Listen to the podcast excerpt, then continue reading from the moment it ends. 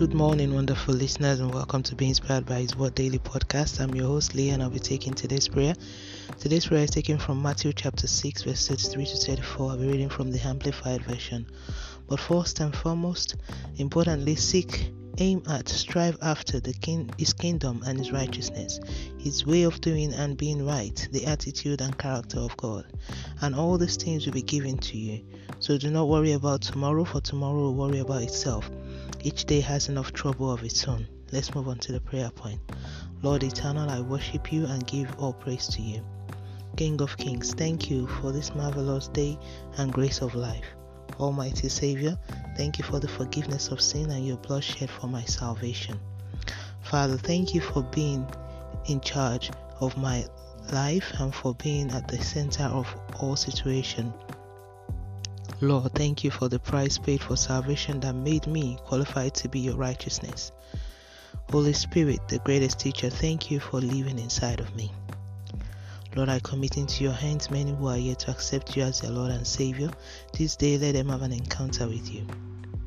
Father, for as many in my family and lineage ridden by doubt and unbelief, visit them today.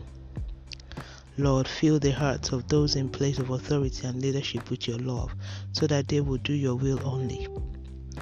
Abba, terminate every deception from the pit of hell, diverting souls away from the path of righteousness. Jehovah, like never before, take center stage of all that's happening around the world and glorify yourself. Father, this day let your mighty hand save, deliver, and change all lives that have suffered loss in any capacity. Elohim, for as many who have been let go, made redundant, or lost their source of income, arise and make way for them.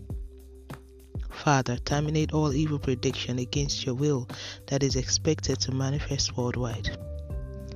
Now intercede on behalf of someone. Ask that God intervene in their life.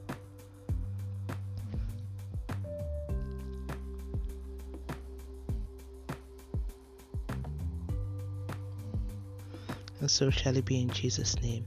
Next, intercede on behalf of anyone you know who is yet to be saved.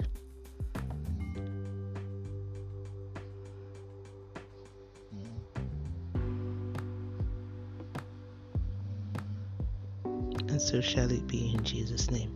Father, I lift up to you the vessel use for this daily prayer, all impacted by it and our household. Take the center of our lives and lighten all burden in Jesus' name.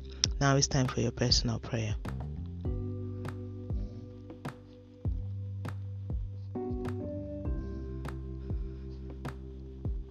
And so shall it be in Jesus' name. Thank you, Abba Father, for answer prayer. Let's move on to the daily confession.